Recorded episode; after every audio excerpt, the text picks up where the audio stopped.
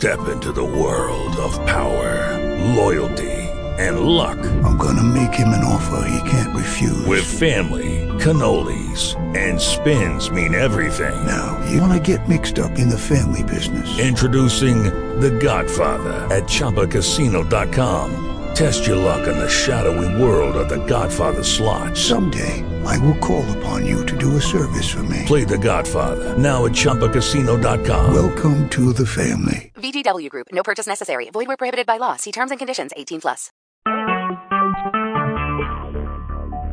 Talk shoes. Recorded live. Good evening, everyone, and welcome to this edition of the Women of the Revolution.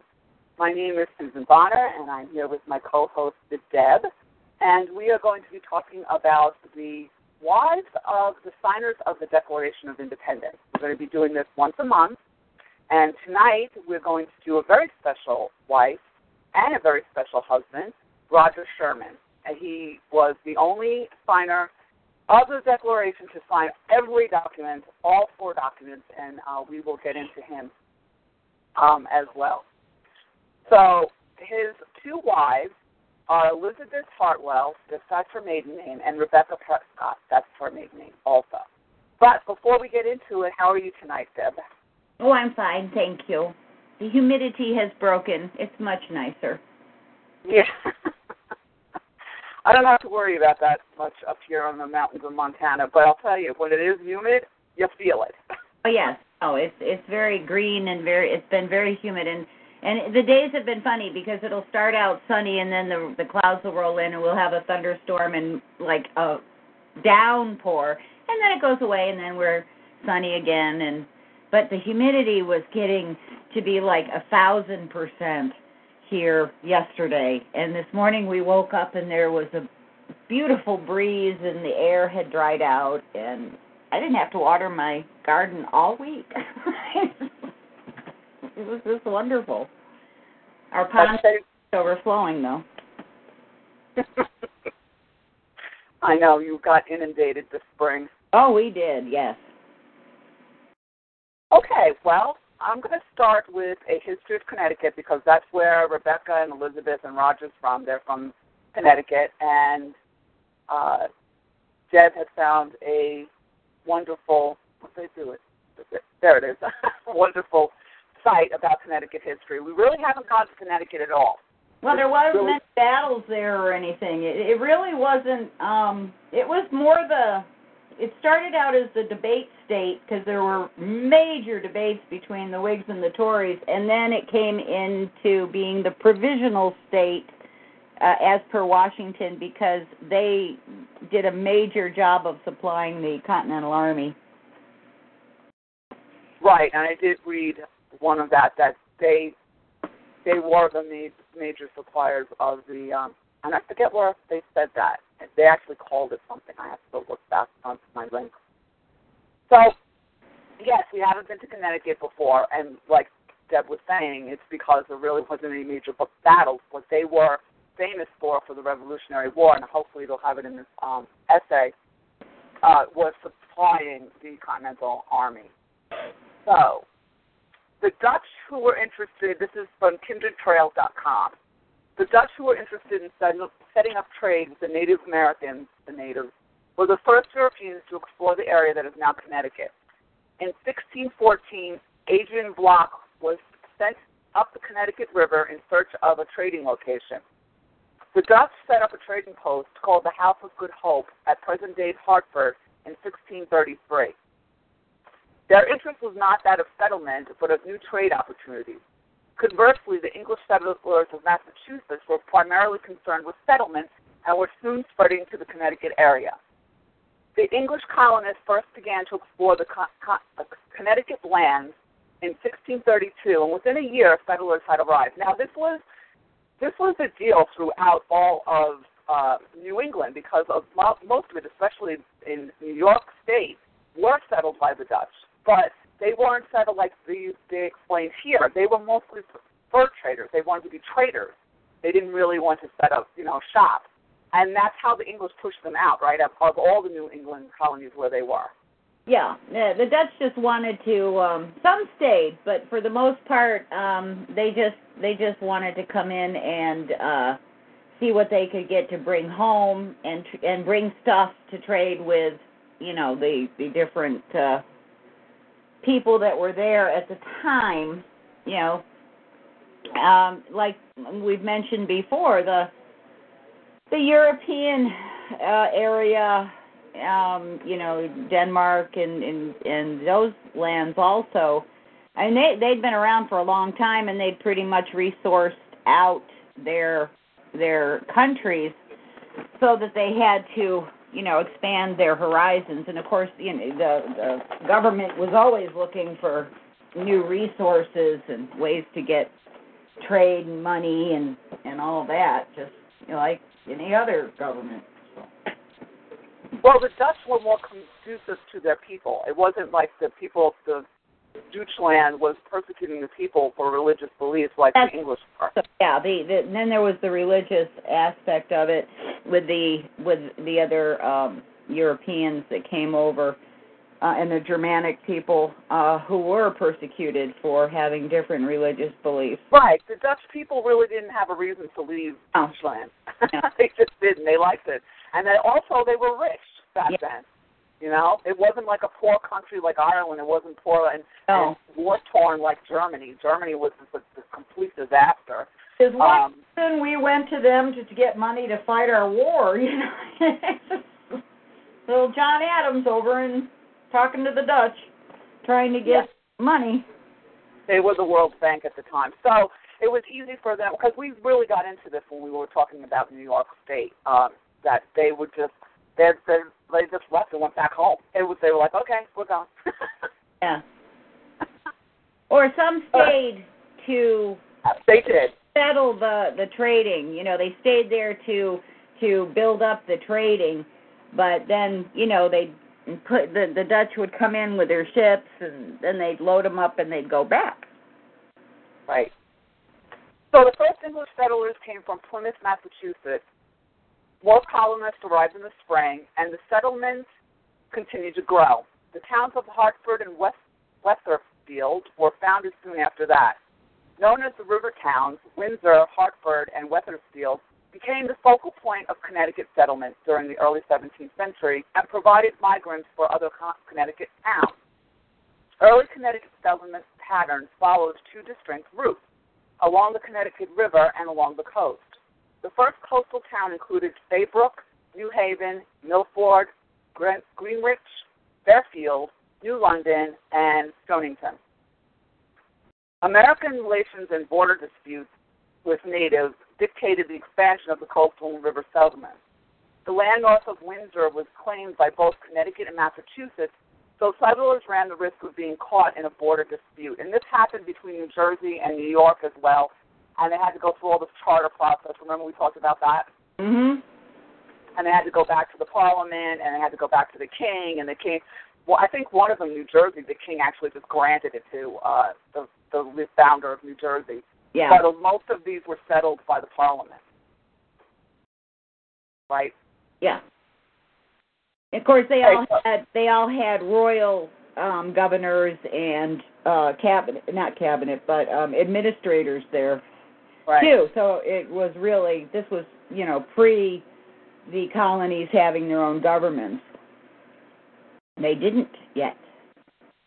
the colonists did not have peaceful relations with the natives oh thank you thank who lived south of windsor so settlement did not spread to there until 7, 1646 Towns began to grow more rapidly as the natives left the area, resulting in the creation of 24 new towns between 1650 and 1720. Most of the towns were in the Connecticut River Valley and were inhabited by settlers from the towns of Windsor, Hartford, and Wethersfield. You know what? I gotta increase this. I know. It's, it's too little. Yes, yes. Okay, so the early settlers of Connecticut were very, very homogeneous, originally migrating from the counties of southeastern, southwestern, northern, and central England. The majority of these people were farmers and servants. Small percentages were craftsmen. The population remained overwhelmingly English during the 18th century. But by 1790, Connecticut was home to a significant number of Scottish settlers.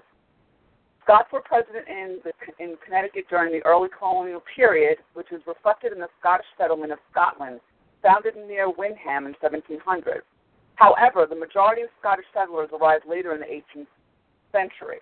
By 1790, there were over 6,000 Scots in Connecticut, which is amazing because most of the Scottish settlers, we've talked about this over and over again, went down south. Mhm. You know, Oh. they were in the highlands. Yeah, but remember, there's a hell of a lot of Scots here in Appalachia. Well, yeah, there would be, right? the Scots Irish.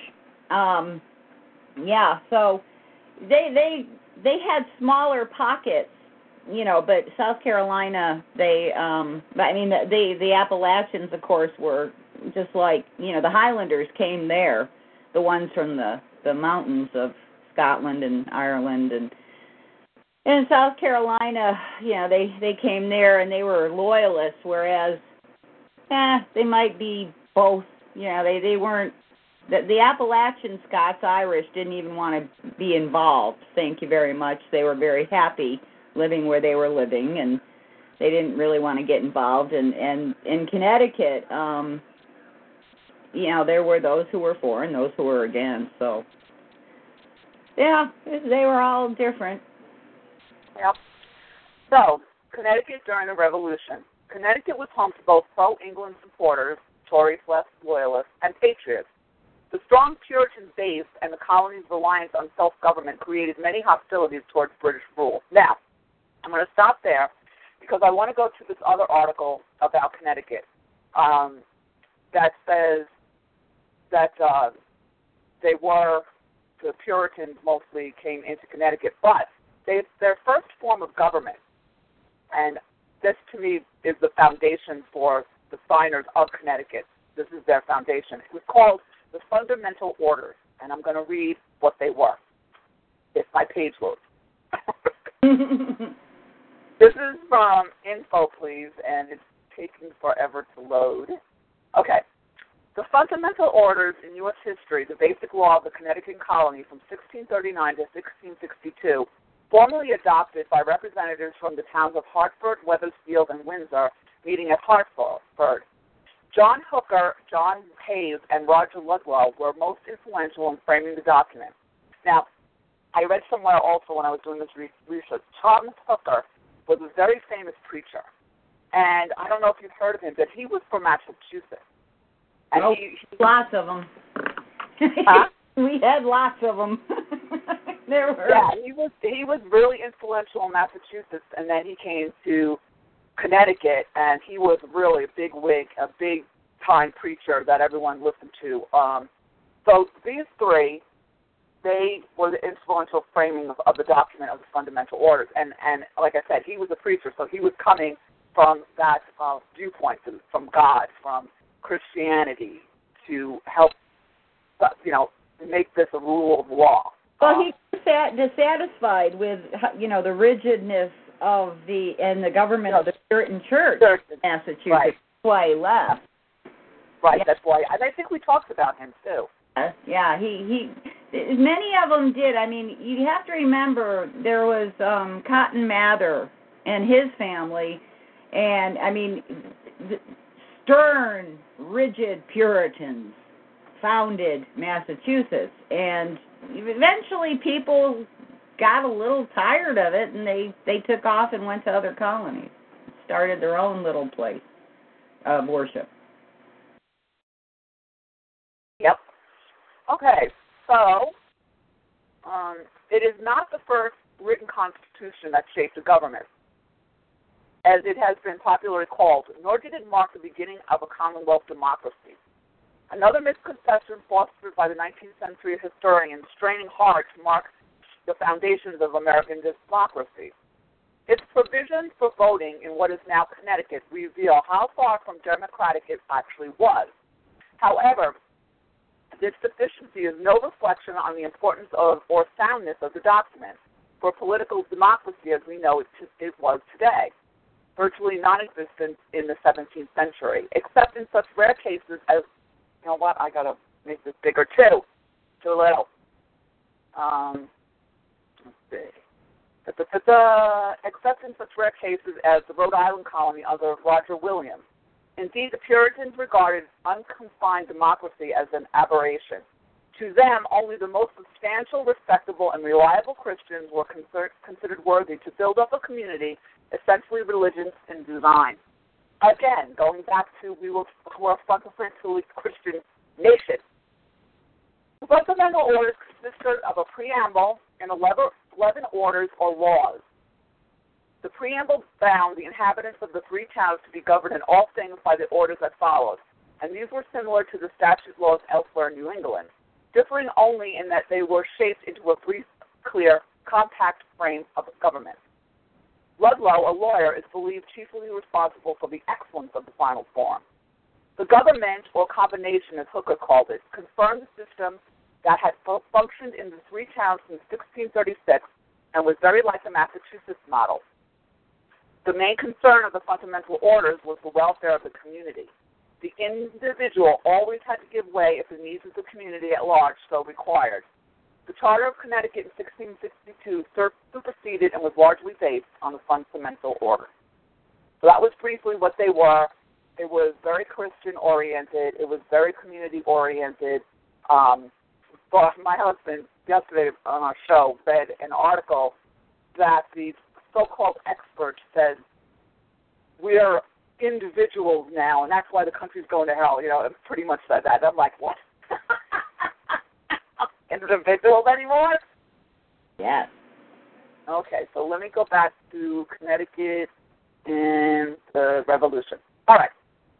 So, uh, we were at, okay, I did the pro England supporters and patriots and strong Puritan base.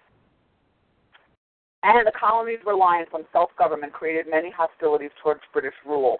The people of Connecticut reacted in severe opposition to the Stamp Act, Sugar Act, and the Townshend Duties, all of which were taxes implemented by England on the colonies during the 1760s.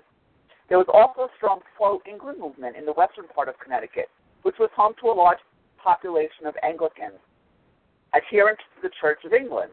Loyalty in Connecticut could be viewed regionally. The strongest loyalist contingency lied in the west. The strongest anti British sentiment was found in the east. In 1766, the Eastern and anti England contingency had taken over the council, shifting the power away from the Loyalists. From this point on, Connecticut showed its support for the colonies by participating in the non importation movement, where the colonists boycotted British goods. Further support was shown when Connecticut supported Massachusetts during the Boston Tea Party incident. Everybody supported Massachusetts during this. And actually, we have reported that there was many, many tea parties, not just the Boston one. Yes.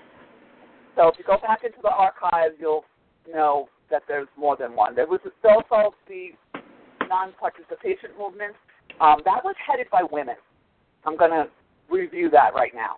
Women started this and women also were the first manufacturers of goods in the United States, not men. After the Declaration of Independence in July of 1776, Connecticut's Tories were identified and disarmed. Over 1,000 Loyalists fled to New York to escape harsh treatment in Connecticut. Once the war began, Connecticut contributed men and provisions for the war effort.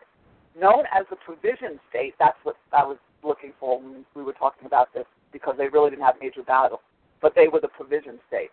Connecticut supplied food, included corn, rye, wheat, oats, barley, flax, vegetables, and fruit from the fertile Thames River valleys. Clothing, gunpowder, and other weaponry were also among Connecticut's contributions. So Connecticut was pretty important in the war. And it's amazing to me. It's a, it's a small state.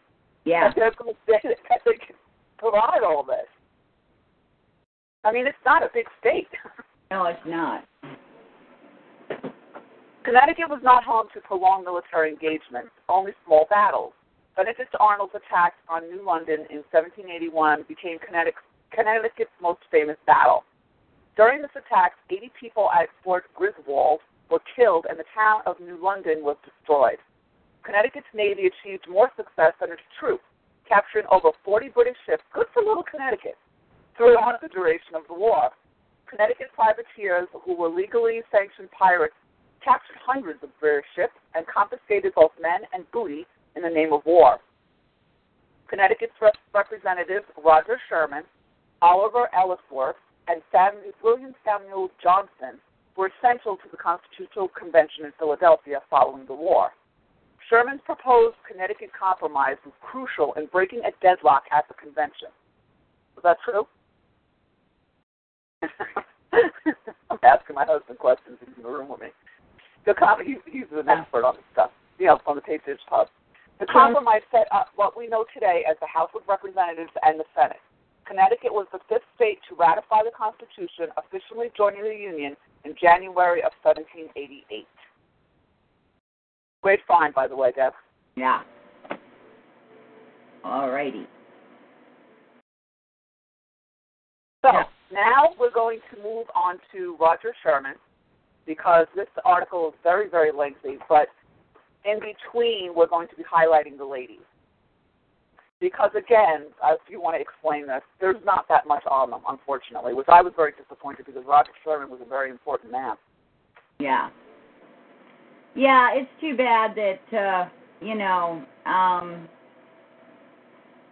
that they they didn't do more on the families, but you know, as, as we were discussing earlier, it wasn't news that the women stayed home and took care of the the home and the farm or the plantation or the business and the children and everything around there.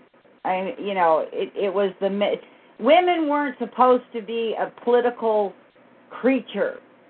You know, that that was unladylike. So they uh they did it in other ways as we've discussed with like the ladies in in Pennsylvania who um who uh you know was in uh, the uh, homespun movement that went throughout the colonies. Um it was it in fact some some women were quite upset uh some of the older better uh well they considered themselves betters uh decided were quite upset about these women going door to door um you know telling of their cause. And so the the women stayed at home and they weren't written about except like you know the other ones who did just really out of the box things during the war which many did. Um but you know just like during world war ii when all the women went to work as soon as the men came home bam you know back to the kitchen. So the women had places but they they worked around that. Okay so we uh we want to talk about roger. Yes. okay. All righty. Well that's that's all about rebecca. We shall go over here and see what we can find. Oh yes here. Um okay. This is oh my god this is like really long though. Uh but we, you're going to interrupt me anyway so okay. But yeah, I am, and and it's really important because he was very. he was amazing Uh, and and and he's like they they they talk of him as the forgotten founder. And there's a reason for that which we'll get into eventually. Um but he And- was and- quite an ambitious fellow and um very dedicated to his religion his god and his uh country. country but all you know his his duty of being a servant Yes. Yes. to country yes yes. okay And you know, he had to be very strong to be there with him through all of this too. mhm And we'll get and we'll get into that as well. Yeah. The little bit that they have on her is kind of is telling. We can elaborate on it. yeah yeah uh, she was she was um a very wonderful woman also okay roger sherman was a native of newton massachusetts where he was born on the 19th of april 1721 his ancestors were from dedham in england whence they removed to america about the year 1635 and settled at watertown in the same state now this is from um, this is from colonialhall.com. If you want to go over there, they have all the the, the signers and and stuff about the uh, the men and then their their wives.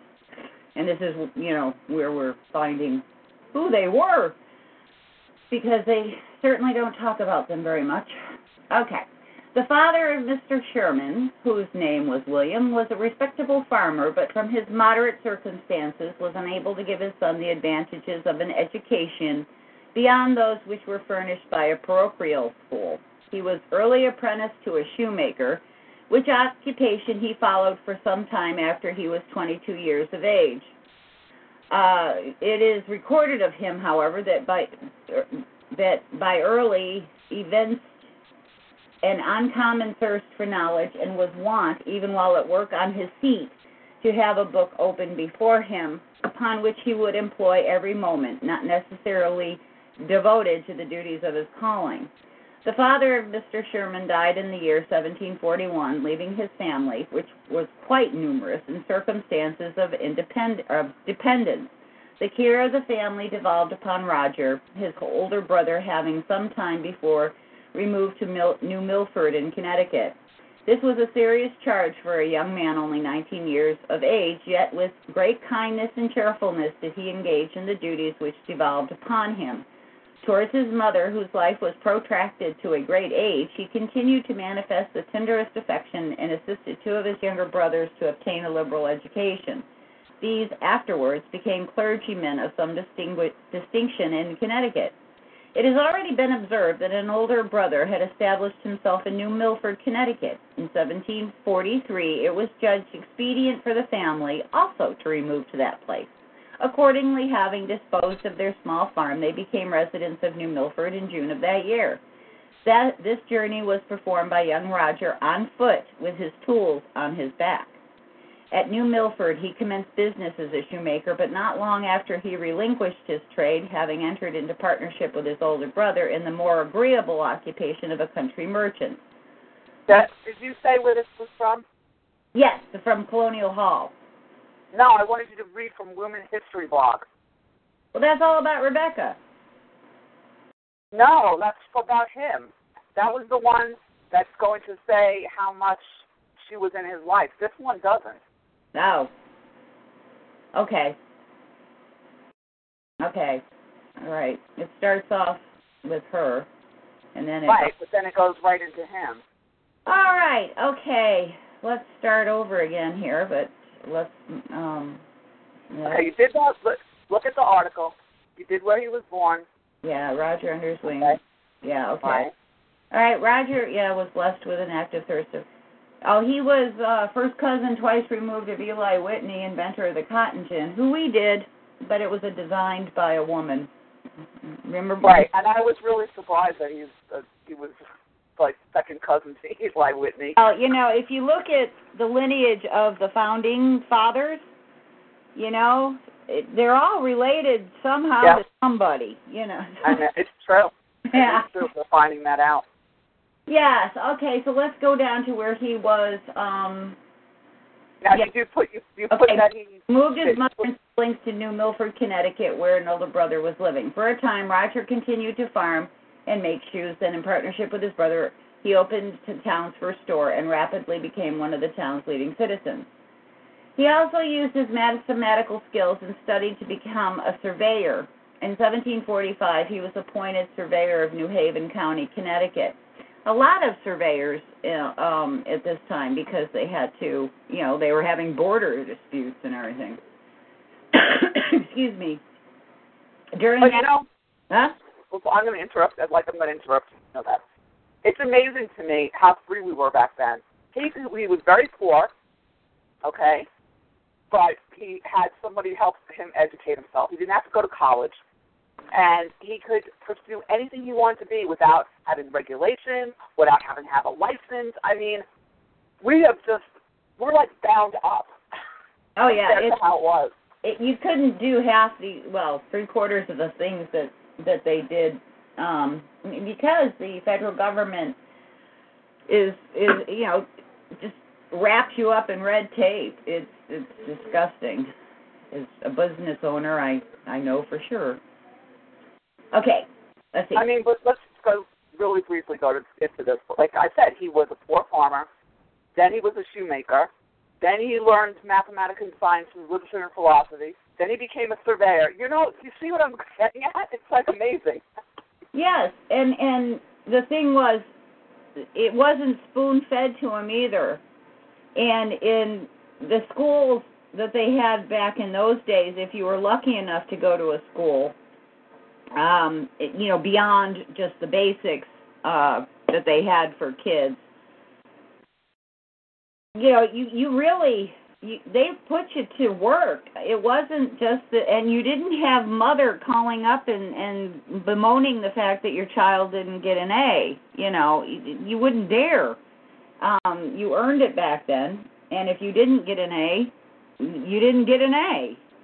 Yep. There was no curve. You know, because because the, the the government didn't. It was the local people that set up the the schools. It wasn't run by the federal government. They you know they did take from well depending on which um, country they came from. You know like the Quakers were very education oriented for both boys and the girls. Um, the uh, Puritans believed in hard work before education, but they also believed very highly in education, but you'd better work. You know, you didn't just sit with your hands idle. What they would think of video games is probably couldn't be printed. Um, Nope. Okay, sorry about that. Go ahead. Okay. Okay. So yeah, we're being regulated to death. Small entrepreneurs today have much less opportunities to do well. Can you imagine? Um, uh, oh, the Apple guys, Wozniak and uh, uh, Job, Job, Jobs, Steve Jobs, Job. Um, Steve Jobs, who invented the computer basically in their garage, you know, can you imagine them doing that now? For one thing, OSHA would be after them. I'm sure. or do you have toxic something? Yeah, I mean it's just ridiculous what you have to go through, and you have to get a permit for this, a permit for that, a license for this, or be certified through this uh, government. Yeah, it's, and God help you if you want to try to invent something and mass market it, manufacture it. You have to. Okay, well, let's go on with him. Okay. Let's see. Okay. During all right, he was oh, so he was he was appointed surveyor of New Haven County, Connecticut, and served in this capacity until 1758. During that time, he bought a considerable amount of land. Oh, you could do that too, and became active in the affairs of New Milford, serving as juryman, town clerk, church deacon, school committee man, and agent to the Assembly of Town Business. Gee. Although he had no formal legal training, Sherman was urged to read for the bar by a local lawyer, and he was accepted at the Bar of Litchfield, Connecticut in 1754. He was elected to represent New Milford in the Connecticut General Assembly from 1755 to 1758 and from 1760 to 1761. Sherman also began providing astronomical, yeah, I said that right, calculations for almanacs in 1748. Since New Milford had no newspaper and reading material was hard to come by, Sherman wrote and published a popular almanac on his own from 1750 to 1761. This goes just goes to show you how much TV and, and the internet take up of our time. By the age of 40, he had become a very successful landowner and businessman while integrating himself into the social and political fabric of New England. In 1761, Sherman abandoned his law practice and moved to New Haven, Connecticut. And you know, he had a law practice and he wasn't like $250,000 in debt either for his schooling. He moved to New Haven, Connecticut, which was his home until his death. There he managed two stores, one that catered to Yale students and another in nearby Wallingford. He also became a friend and benefactor of Yale College and served as its treasurer from 1765 to 1776 and was later awarded an honorary Master of Arts degree. Okay. Now, before you get into Roger Sherman marrying Rebecca, Right. We have to go to, to Elizabeth. Elizabeth. And Elizabeth. Hartwell Sherman. Okay, now Elizabeth Hartwell was the daughter of Deacon Joseph Hartwell of Stoughton, Mass, and was married to Roger Sherman in 1749 and went to live with him in New Milford, Connecticut, where he held the office of county surveyor for New Haven County. Uh, Roger Sherman was 28 years old at the time. Six years before, he had removed from Stoughton to New Milford with his widowed mother and her little family and worked at his calling as shoemaker. Okay, we already talked about that. Okay, in 1745, he began land surveying, and three years before his marriage, we find him making the yearly calculations of an almanac. Yeah, that was published in New York. We know little about Elizabeth Hartwell Sherman beyond the fact that she became the mother of seven children and that she died in 1760, highly respected by all who knew her for her gentle nature and Christian character. At the time of her death, her husband was serving his fifth year as member of Assembly and was studying law. And their children were John, William, Isaac, Chloe, Oliver, Chloe, and Elizabeth. Chloe the first and Oliver died in infancy.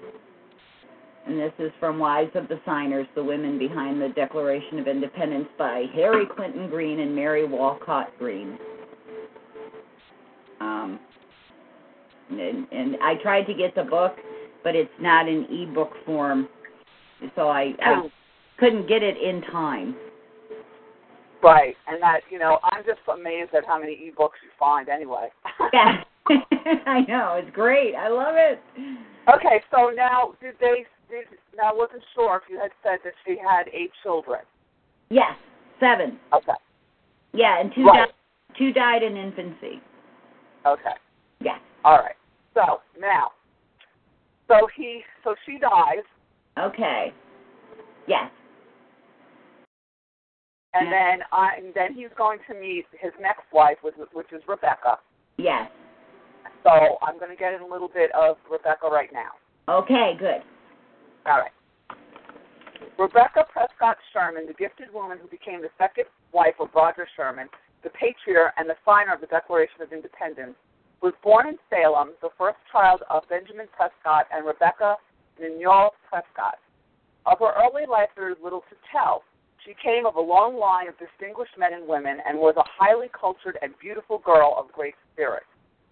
Her story is thus told in the words of a gifted descendant, Catherine Prescott Bennett, who, in a recent number of the Journal of American History, quoting a niece of Rebecca Prescott Sherman, writes, She was born in Salem, and nothing in particular happened to her until she was about 17.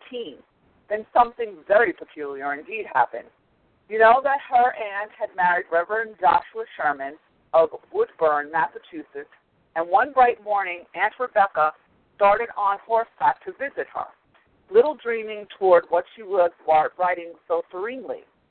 Roger Sherman, meanwhile, had just finished a visit to his brother Joshua, who determined to ride a short distance towards New Haven with him. You have to realize that Connecticut, Massachusetts, New Hampshire, they're all like right around each other. And you still had to, back in those days, go great distance to get to them, but they're relatively, compared with other colonies, they were relatively close together. And that's what you always bring up, that everybody even though we didn't have modern communication, everybody was either married to somebody that they knew or cousins with somebody that they knew around this whole time. So, Yeah. um, let's see. Uh. They were about to say goodbye when Aunt Rebecca's horse, with its fair rider, came galloping down the road. Rebecca was a great beauty and a fine horsewoman, and she must have ridden straight to Roger Sherman's heart. So, stuff like this always makes me cry, you know? because people back then just loved each other so much because we were so Christian oriented. Mhm. And you know, a lot, and we had talked about this too. A lot of these marriages were arranged marriages, and they just worked just fine. They grew to love each other, you know. Um, let's see. Uh. For concluding to prolong his visit, he turned his horse and rode back with her. His courtship prospered, courtship prospered, and as we know, they were married May 12, 1763, when she was 20 and he was 42 years old, 22 years her senior. She was his second wife and entered the life of this wonderfully gifted but plain man just at the time when her beauty, grace, and wit were the greatest help in his career. Now, we talked about this off air. Not only was she 20 years old, but he had seven children, and not one of them were her. And she didn't care. She fell in love with him, and she was going to take whatever was his. And she did it with grace. It is amazing to me that this 20 year old girl would take that burden on. Well, yeah, today it's it's an amazing thought, but you have to remember this back then there were many second and third marriages because wives and husbands died. And they always had children, you know, for the most part, 99% of them had children from the first marriage and then from the second marriage. So by the time you were the third wife, you know, there were little children everywhere. But you know that was just the way it was at the time. Um, men needed a wife, and and women needed a husband, and that was society's uh, needs more so than you know the other women decided to stay single because they knew that you know the the uh, the more you know the the women that were prone to liking business and and commerce they would they would um stay single so they could keep their property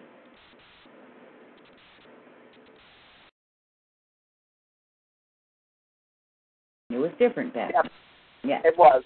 So now um, they go in the article I'm reading about the essay I'm reading about Rebecca. They're going into when she's uh, caught up in with, with uh, the, the revolution and what Roger is doing.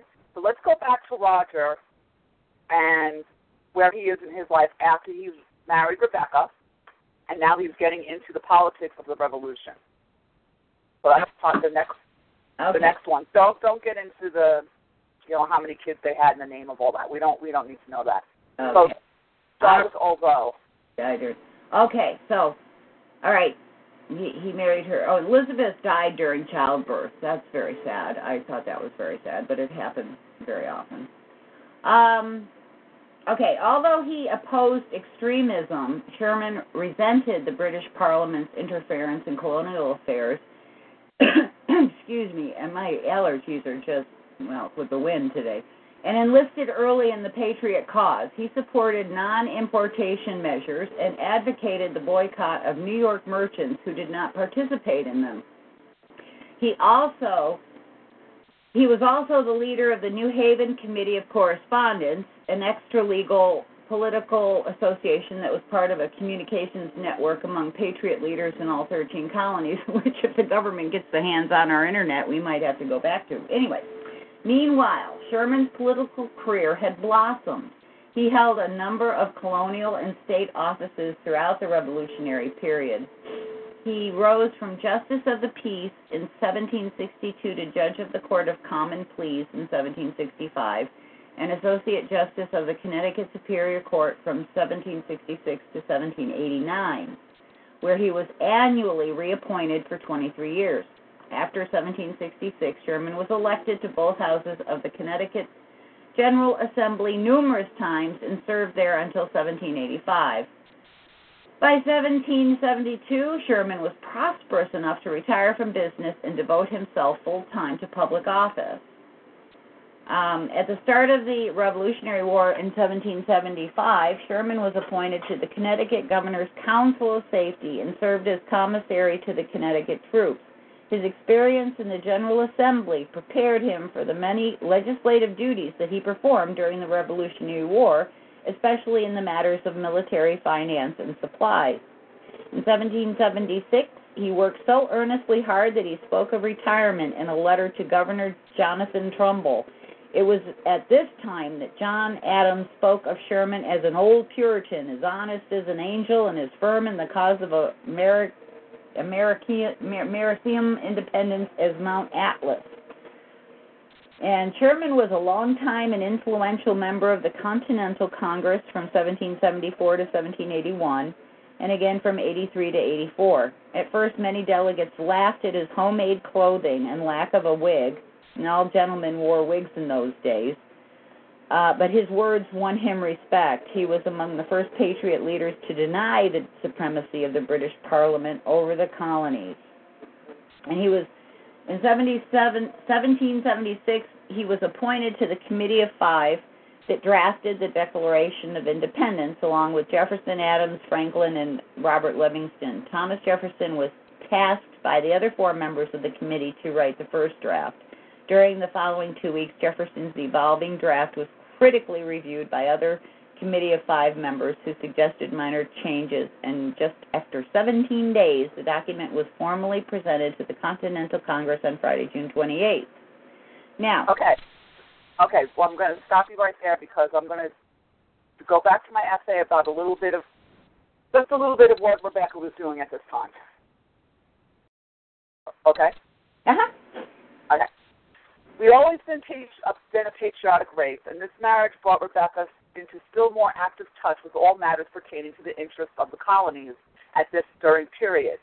And when at last the Declaration of Independence was promulgated, you can fancy the excitement and enthusiasm of the wife of Roger Sherman, the man who had so much to do with the momentous document. When a little later George Washington designed and ordered the new flag to be made by Betsy Ross, nothing would satisfy Rebecca but to go and see it in the work.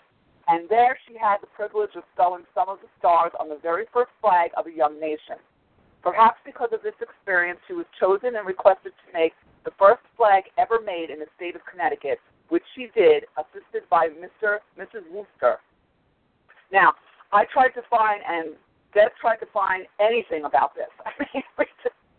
And even and even in her books, she was looking. We could not find anything about her involvement with Betsy Ross, but brings again how intertwined everybody was back then, and how patriotic she was, and how proud she was of her husband. And she's doing all this while raising seven kids. You know? Well, she probably had a few of her own by now. Well, yeah, and you know, I don't know. Well, uh, okay. Um, it's gonna. I think it's gonna come up in your essay. Okay, because you have to realize the reason this is the seems so scattered is because we had to go to several sites to put this all together, just like our last one, because you know we we you you put in Rebecca Pres, Prescott Sherman into the the search engine, and I mean I have a you should see my desk stacks of books, and I couldn't find her. Um, maybe in a, a couple of books that I have tucked away right now, but I mean we have to really go to a lot of sites. You know, a little bit of, of it here, a little bit of it there. You know, like I said, I couldn't couldn't get the book in time. Um, you know, it not being an ebook, so so you'll have to excuse us as we seem to be stumbling around. It's just like I have again six windows open, so this is what this is what we have to do. Um, Right, and I did find what you were talking about. So let me get back into Rebecca again. I just Okay. found it um, a little bit down on the essay. okay. It was a saying of Roger, and this is very important too. It was a saying of Roger Sherman that he never liked to decide a perplexing question without submitting it for the opinion of some intelligent woman. And as a usual thing, Mrs. Sherman was the woman whose opinion he desired. It is said that he consulted her not only in regard to his business affairs, which were of intimate concern to both of them, but in regard to public matters as well. And he placed great reliance on her judgment. Now, he was a very plain man, okay, and he was soft spoken, right? Yes. Okay. But and she was extremely beautiful and extremely intelligent. You know, I I just keep thinking about the people in the White House right now, and it just makes Oh. my hair stand on end. But people do not realize that even though the so-called rights of women, that we have so much rights right now, their their role was very important back then. They had the ear of their husbands. Okay. Not only that, they would have the sewing circles we talked about, right? Right. They would talk. Up, they would talk amongst themselves about politics and what they thought of and opinions, and then that would translate to them bringing them bringing it home. Yes. Oh yeah, they were they were a force. Um, Yes, they were. They were a force. That's a good. That's a good way to describe them. yeah, they were uh, the the like the Abigail Adams and and um, Rebecca here and and several other. I mean, look at Mercy. Uh, oh, Ot- uh, uh, James Otis. This is Warren. Warren. Otis Yeah. Um, Mer- she wrote the history of the Revolutionary War afterwards, and she and Abigail Adams corresponded constantly. Uh, these women, like I said before, weren't allowed, really, it wasn't ladylike for them to. They would never think of going into uh, the, the Continental Congress floor and saying something. But by God, their husbands knew what they thought. Exactly.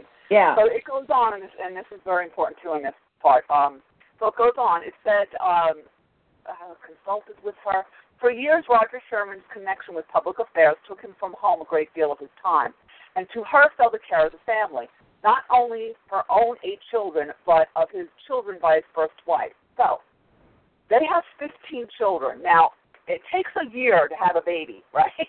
Yes. So not only is she at his side, you know, in, in the affairs of that he's going through, but she's got since he's away so much, she's got to run the household, run run the kids, make sure that they're all educated, and also be there for him when he needs her. And um, we had talked about uh, Thomas Jefferson's wife was like that, although she was very sickly, and Martha Washington. And, and you have we brought up before that you know when George wanted his Martha, Martha had to go, and she hated it. Right? She hated traveling. Yes, she did. Hated traveling. Eyes But traveling. she went. And And I mean, if, if this and Rebecca, if Roger needed her, Rebecca was there yes. on, on top of doing all of this. Yeah. So 15 children. I, I got to say something though. Roger was very busy. Yeah. yeah. Well, you know, love, love. He, he had. yeah. He was- mean, No. but he, this guy has this guy has energy. I mean, Yeah, uh, yeah. This is the thing that amazes me. That you know, and I it, when I when I was reading uh, the committees and the the assembly and all this that he was on, and and you know that um I mean she had help around the house for sure, but then I think of the women that raised eight or nine, ten, twelve children in the wilderness, and they didn't have that much help, and they were further, you know, they weren't in towns in villages where everybody was you know right next to each other. They were out and they they still did it. And the the the the husband would either be out in the fields or he'd be out in the forest hunting for you know for them to eat. So there she was and she's taking care of and you know it's sun up to sundown and even beyond. Uh, god knows how many of them went blind sewing by candlelight at night you know and and it, it's just amazing to me that people today say i don't have enough time well get off your phone get off the internet and get up from the couch and go do something Okay, so before we, I'm going to read the end of this one paragraph. So, um, let's see. For years he was away, and she had to take care of her eight children and then his, his seven children by his first wife. That she met these responsibilities with ability and good judgment was attested by the high position which the children held. It was also evident that although Rebecca Sherman bore no part in the revolution, she was a worthy companion to the only man who signed all four of the great documents. So, um, okay, that's good. That's for that part. And then I, I got to, again, like you were explaining to everybody, I got to go back up into the, the rest of the essay. but we'll go back to Roger Sherman right, right now. and see what he's doing at the same time that she's doing all this. Okay, well, I have this book called Independence: The Struggle to Set America Free by John Ferling, and if you haven't read any of his books, you should. Um, it talks about the first Congress and uh, let's see when the, the part of the the delegation. Um, and it, I just want to read a couple of things here about him because this this is just so just it it just struck me as you know you look at we're in an election year now and look what we have in front of us and and read about Sherman. Um, he really is someone who should be taught about more. Um, it says uh, he said he was an impressive figure, at least six feet tall. He towered over most of his colleagues. Despite a slender build, he was surprisingly muscular and powerful. His eyes were a spike, sparkling bright blue gray. Even in his fifties, he still had a full head of hair, which had not yet turned from its youthful brown to gray. Sherman wore it close cropped, and he shunned a wig, which some of his fellow congressmen insisted on wearing. Sherman's striking attributes were counterbalanced by what many saw as shortcomings. He was conspicuously ungainly, prompting John Adams to remark that Sherman's air is the reverse of grace. There cannot be a more striking contrast to beautiful action. His movements, Adams added, were stiffness and awkwardness itself. He was as, he is as rigid as starched linen. A colleague from Georgia found Sherman so inelegant in his gestures and gait that he thought there was something unaccountably strange in his manner. What is more, Sherman was unpolished as a public speaker and awkward as a conversationalist. One of his fellow deputies from Connecticut was embarrassed that Sherman was part of the delegation. He is as badly calculated to appear in such a company as the Continental Congress as a chestnut burr and is for an eye stone. Adams noted that Sherman spoke often and long, but very heavily and clumsily. If a fellow Yankee was put off by Sherman's manner of speaking, it is hardly surprising that others from outside New England were repelled by it. Delegates from the middle and southern colonies were annoyed by Sherman's countrified cadence and strange New England cant. Um, he had less than sterling grammar, and uh, and and others were vexed by his pious puritanism. He would not listen to off-color jokes, and once, when Congress was so busy that it contemplated an unheard of Sunday session, Sherman headed off the proposed violation of the Sabbath out of regard for the commands of his his maker. But Sherman's failings were outweighed by his striking intelligence and consummate common sense. We are so lacking that. Adams thought that Sherman possessed a clear head and sound judgment and proclaimed that he was one of the most sensible men in the world. A Southern delegate thought in his train of thinking there is something regular, deep, and comprehensive.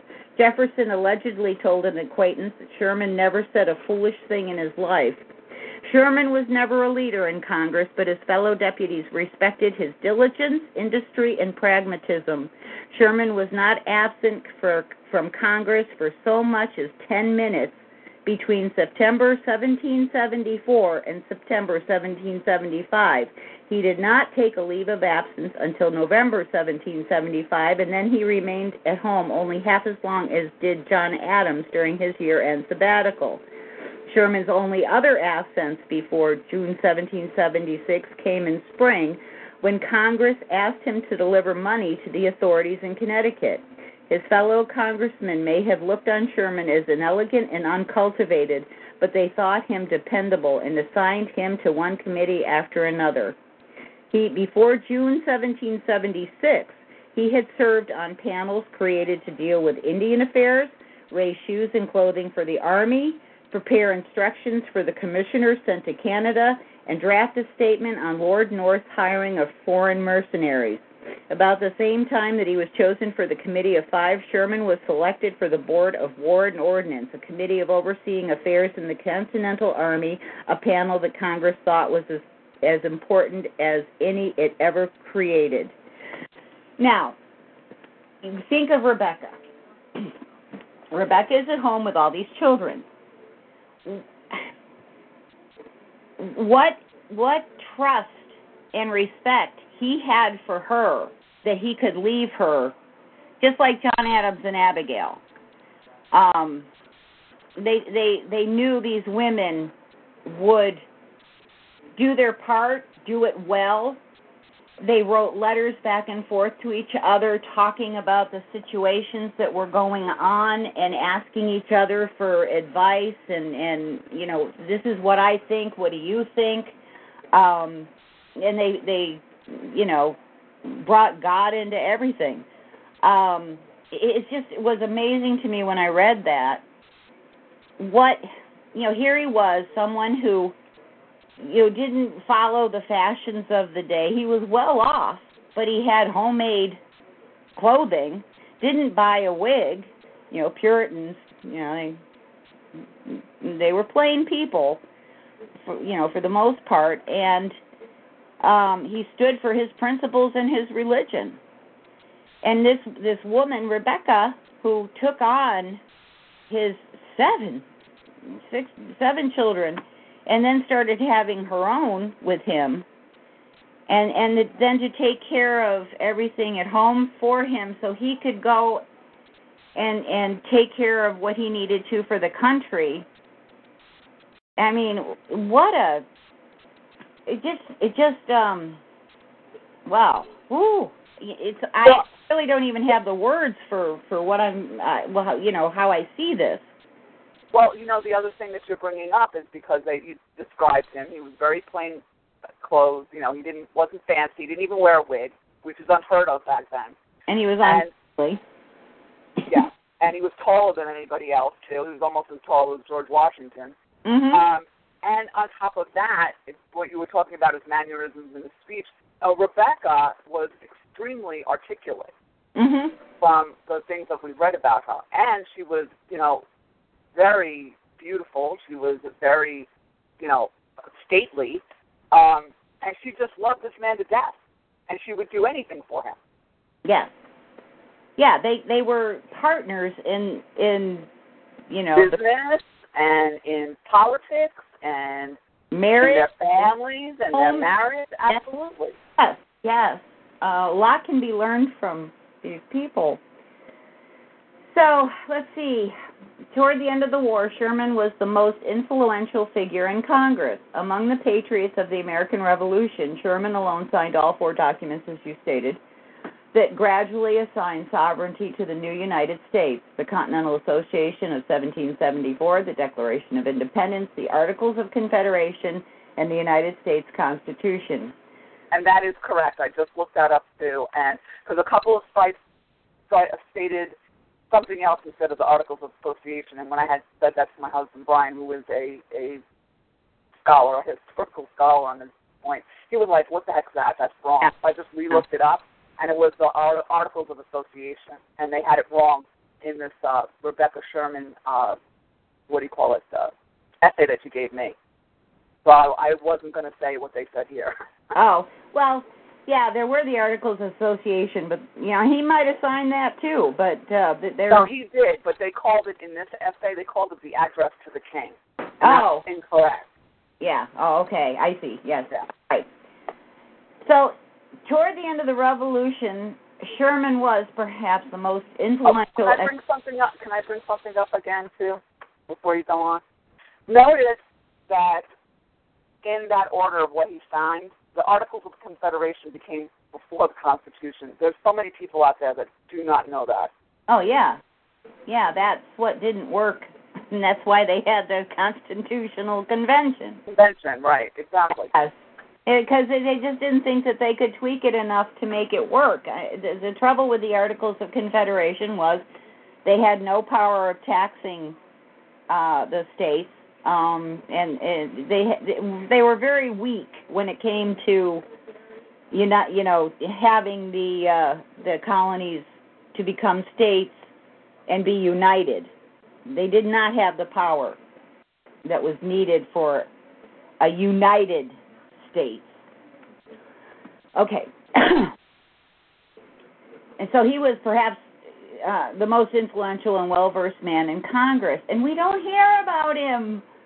Uh-huh.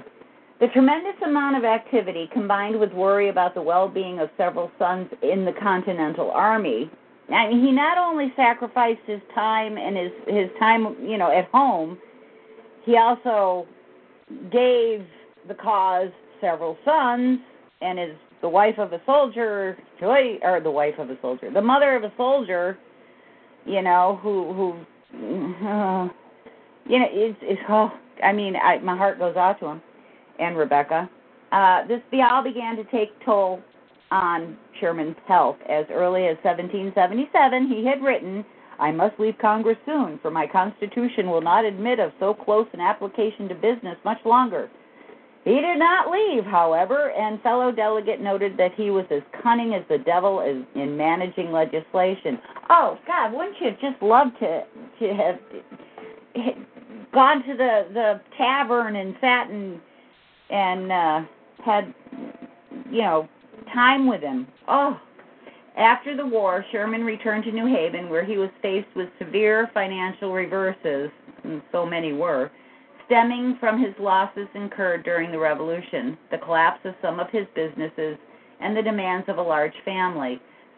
Well, that the, what the signers went through just is is amazing when you think about it. In 1783, Sherman and Richard Law were appointed to thoroughly revise the confusing and archaic Connecticut statutes, which they accomplished with great success. In 1784, Sherman was elected mayor of New Haven, an office he held until his death. The years between 84 and 86 were relatively quiet years. His chief offices were that of judge of the Superior Court and mayor of New Haven. Well, that's quiet for him. Um, in 1787, at the Constitutional Convention, which was convened to draft a constitution for the new American states, Sherman was one of the most vocal and persistent members. In James Madison's notes, he stated that Sherman made 138 speeches to the convention. His tiny state of Connecticut was in a precarious position, and he apparently spared no effort in defending the rights of the smaller states. And that was a big thing during the convention. If you you know read about the convention, um, that was a very very large part of a lot of the debates because you had the big states and you had the smaller states, and Connecticut wasn't that big. During the Constitutional Convention, Roger Sherman presented the Connecticut Compromise, a proposal that resolved the major differences between the large states and the small states on representation in the national legislature. And this was so important. Um, it, it equalized the power that the states would have over each other because the larger states they had more representatives so they could you know it was numbers really. It was decided that each state would have a representative based upon its population, one for every 30,000 people in the House of Representatives. In the Senate, every state was given two senators, no matter its size. Um, yeah, and the his colleagues from Connecticut, Ellsworth and Sam, uh, William Samuel Johnson, were so instrumental in bringing about the final settlement. That's why it's called the Connecticut Compromise. It was this compromise that helped all of the states to agree on a constitution, which is why Connecticut is called the Constitution State. And and as I said, this was like a big bugaboo uh, amongst the delegates at the convention, as you well know. You know. Um, that really it was putting a spike in the not only at the convention but in the ratification.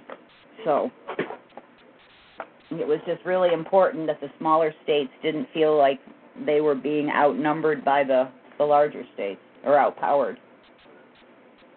This guy was a marvel. Just a marvel. And and I I just can't think how uh, how I mean, it, for Rebecca to to I it just oh God, don't you wish you could read their letters to each other? Yeah, I really do, I'm, I'm I wish that we had a few of them to read on air. That would have been nice. But uh, again, through all this, she's standing with him.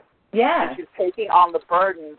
She's taking away the burdens of the business that he has to run because they need to eat and of course, back in the day, not like today, he was very unusual that he was a career servant.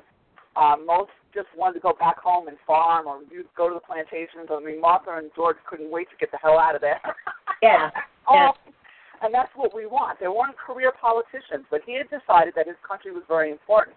So they had to eat. And again, they didn't get paid all these billions of dollars that these people get paid. Do you know that um, I was listening, and this is a little bit of a side on history, but not really. Do you know that the people that sit on the Supreme Court are billionaires? Yeah. I was shocked. Michael Savage read out loud on his radio show how much money they make, not not getting paid by us necessarily, but in No. their own endeavors, in their own endeavors. And I'm like, are you kidding me? And Oh, Oh, th- this if is that idiot, that idiot that Obama was going to appoint, he's a millionaire. yeah. Well, and as are several of our congressmen, and you wonder how they can become, you know, millionaires a hundred times over what they get. They what do they get? A hundred and forty thousand? Is it a year for being A year, something like that. We- Yeah. Wait, I'd love to get that a year. Good Well, Lord, so I'd be living like a king. Inside trading. But we'll see what I, what my point was with Roger Sherman. She was taking the burden away from him because they still had to eat. They didn't get paid hardly anything. No, they didn't. anything at all. Yeah, it wasn't. You didn't make your your living. Um, you know, it's like don't give up your day job because this is. You know. exactly. They all had, you know, they went home. right, they, They did. had their own life. yes. You know, and he was one of the few exceptions that didn't go home as frequently, and he really was a public servant. And in all the essays I've read, that's what they called him, a Well, career public servant. on committees.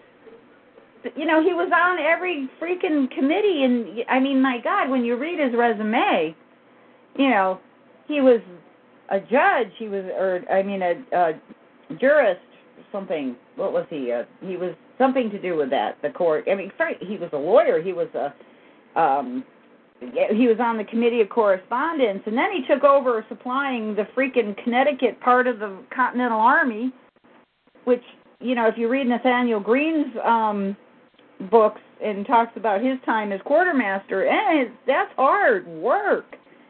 And and so he, he was very busy, as was she.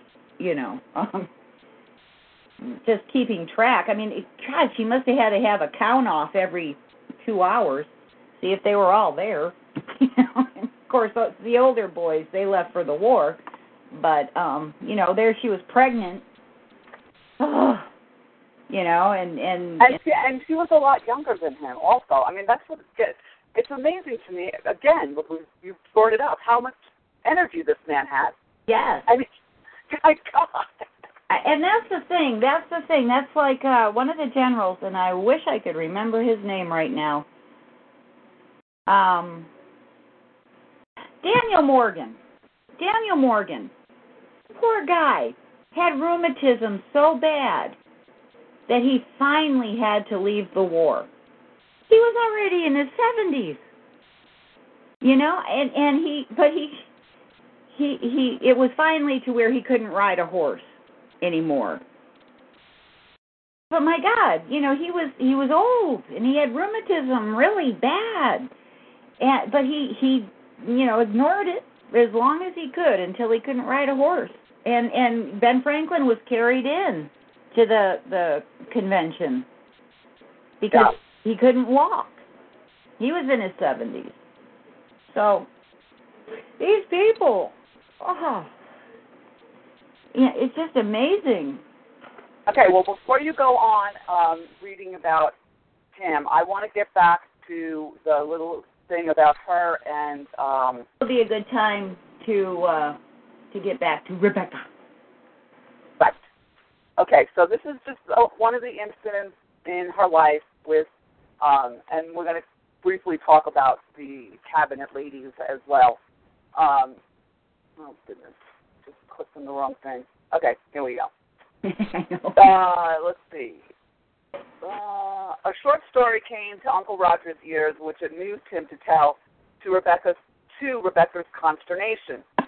When independence was declared, she was only 34 years old, and the lovely girl had developed into what George Washington considered the most beautiful of what we now call cabinet ladies.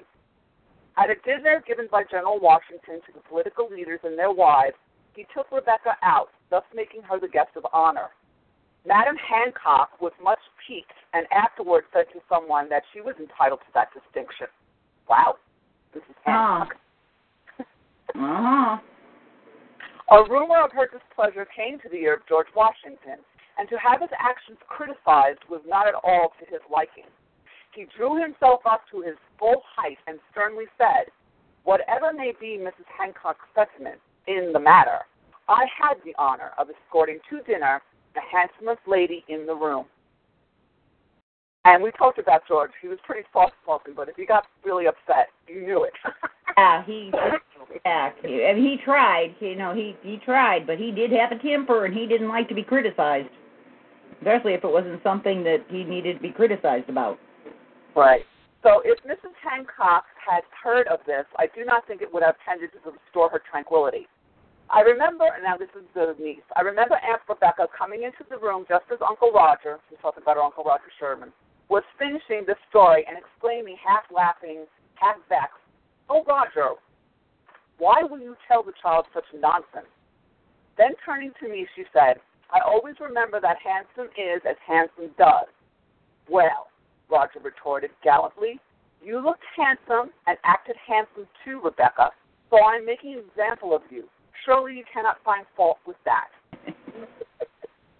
Yeah. That was so cute. I know, I know. And and well, and yes, the Hancocks, of course, were quite egotistical, and uh John. Well, you, you think? You yeah. think John Hancock had an ego and his wife had an ego? Let's Yeah. signature. the fact that John Hancock was was basically the richest man in the New England colonies um, at the time, and um, they they had that little entitlement mentality also because he felt he was entitled to be commander in chief, and when John Adams rose and uh, nominated um, George Washington instead of John Hancock. John Adams was quite pleased to see the the uh, indignation and irritability on John Hancock's face. Yeah. You know, we haven't done the Hancocks. No, no, we haven't. Listen, I'm going to have to put that on my list. Yeah, yeah, we'll have to we'll have to just tell the story of Madame Hancock. so yeah, um, now, you had, you said you couldn't find anything on the cabinet ladies that much. No, it's it's a title for, and it started uh, in this time. Uh, the cabinet ladies at this time were basically the wives of the cabinet members, those appointed, you know, either congressmen or the delegates or you know whatever. They were the wives of the men that you know were in politics. So I mean, it it, it was. Uh, I was reading about they they had in the archives.gov. They have photos of uh, Grove, Grover Cleveland's wife with her cabinet ladies, and what they did was they would get together every so often with the first lady, and this is after, of course, we became the United States and and we had presidents and first ladies. Um, uh, some first ladies would gather the cabinet ladies and they would they would um you know do uh, good things socially. You know they were they would do things to help uh the social aspect of of the country. Oh, you mean they wouldn't make law? no. No. That's amazing, isn't it? uh, yeah they didn't do that no. No they they they you know helped um charitable causes and and uh to get the word out on things and yeah. No they left they left the legislature legislating to the congress which unfortunately they don't realize that's part of their job anymore. Unless it can make them money. Okay, so you have the end of Roger Sherman, it's also going to say what happens to Rebecca. Um. Okay. So let's see. Um. Okay, Sherman joined the fight for ratification of the new Constitution in Connecticut, enlisting support in a series of open letters to the citizens in the New Haven Gazette entitled to the people of Connecticut from a countryman. He stepped down as a justice of Connecticut Superior Court. That's what he was. Yeah, he was he was a justice to serve as a representative in the first United States Congress in 1789. Okay, he was born in 1721. You do the math. There he advocated measures popular in New England imposition of tariffs to protect local manufacturers, assumption of state debts by the federal government, and sale of western lands to finance the national debt. In 1791, he assumed fellow signer William Samuel Johnson's seat in the U.S. Senate, where he served until his death. Roger Sherman died of typhoid fever at his home on July 23, 1793, at the age of 72. He was still the mayor of New Haven and a member of the United States Senate at the time of his death. Good Lord. I know. No. Okay, here they they have his resume here, and you this is amazing. The self-educated frontier farmer, shoemaker, surveyor, lawyer, jurist, merchant, and landowner, a member of the committees that drafted the Declaration of Independence and the Articles of Confederation, chairman of the committee whose Connecticut Compromise created the bicameral two house structure of the United States Congress, Federalist pamphleteer in the ratification struggle, U.S. Senator, and a founding father of the United States of America. His lovely wife, his wonderful wife, also died in 1793. Oh, she wish she couldn't live without him. She's probably just tired as he was. Aw. I. I didn't know that. Yeah, she she died the same year he did. Good Lord. And she was 20 years old, old younger than him. Yeah. Well, he died of typhoid fever. Um, it doesn't say. Whether she had it or not. Yeah, yeah. Um, it might not be known. Um, Right. Uh, Yeah, because she was still very young. yeah. Let me see if if it says in the this other one. Um, Uh, I'm going to read something about her, too, while you look, okay? okay. Okay. Rebecca Prescott Sherman became the mother of eight children. And this is a correction. I, uh, she one died, so they only had 14, not 15. All but one of whom arrived at the age of maturity, meaning that one died. So they had 14 instead of 15. I have to correct that. And their names were as follows: Rebecca, Elizabeth, Roger, Mihitable, wow, Oliver, Martha, and Sarah. Of these seven children, one daughter became the mother of United States Senator Poor, another the mother of Roger Sherman Baldwin, governor of Connecticut, and United States Senator, still, uh, still another the mother of the Honorable William M. Evarts. These were but a few of the many eminent descendants of this illustrious woman. I thought that was great. Hmm. Um, most of the time, Rebecca Carey, she cared for her. So, doesn't say what she died of. I can't find it in in the stuff I have on her. Um, right. Well, that's happened before. Yeah. Yeah. I mean, they might. It, just might not be uh, documented. Right. Um, but uh, it. Uh, yeah. She. She. She. I think she just didn't want to live without him. That is very that is very unusual for them to die the same year. I know. I. Very. I, I don't think we've done anyone who that, that's happened. I don't think we've highlighted any woman that that was the case. They either went before the husband or after the husband. Mostly after. That's really unusual. Yeah. There's a, a, a book I um, that is uh, there's a what would the founders think dot com. Um, Oh no! Somebody's writing. They think they know what the founders would think. Really? no, this is um, this is a, a, a I like the author. This is basically um, uh, what's his name? I can't think of his name. Um, James D. Best, and it's his basically his uh, you know an offshoot of his website. He's he's an author, and he wrote Tempest at Dawn. And if you get a chance to read that, um, it, it's an excellent you know, kind of a historical fictitious work of the Constitu- constitutional convention constitutional convention. And you know it, it's like a novel but the James D. Best really did his homework. And when he has you know someone saying something he's gone to you know original documents to try to find out if if that is something i mean it it's just so well done. And it's enjoyable and it has a lot about roger sherman in it. And um that was how i was uh i was really um introduced to roger sherman. Uh it, you know he, he's uh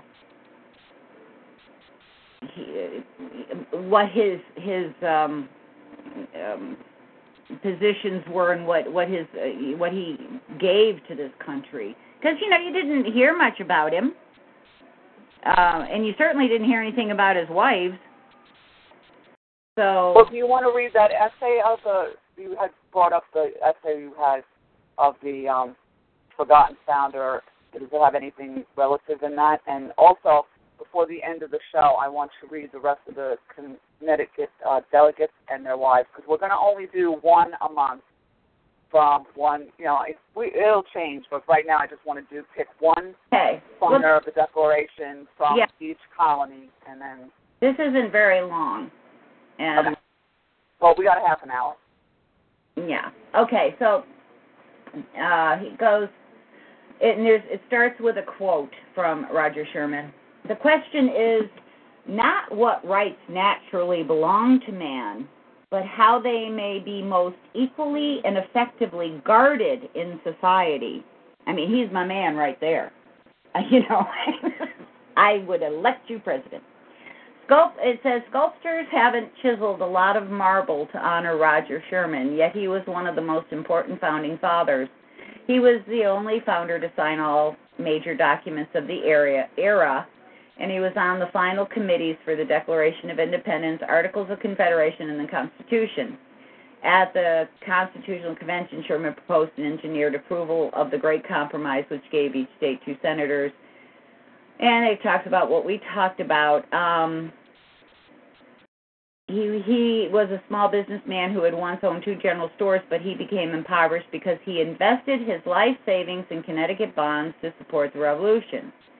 Well, we know how that worked out. Throughout his life, he was a major benefactor of Yale.